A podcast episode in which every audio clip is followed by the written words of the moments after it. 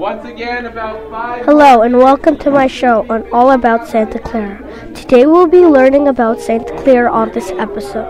Spain built California missions from 1769 to 1823. Santa Clara was eight of the 21 missions. It was one of the three missions to be named after a woman, and it was named for Santa Clara of Assisi. On January 12, 1777, Father Junipero Serra founded Santa Clara. The padres who founded Mission Santa Clara were Fray Thomas Lee Pena and Jose Mugrain.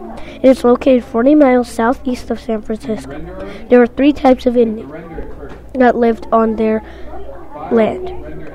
For example, Olin was the main tribe, but Miwok, Chumash, Costanoan also lived near or at Santa Clara. The men hunted and fished to provide food. The women gathered acorns, wild herbs, roots, and berries to help feed their families. The children often helped with domestic chores such as making clothes, candles, and helped with the vegetable gardens. The Indians that lived on Santa Clara liked Father Jose Viader, who was kind, forgiving, and taught the Indians music.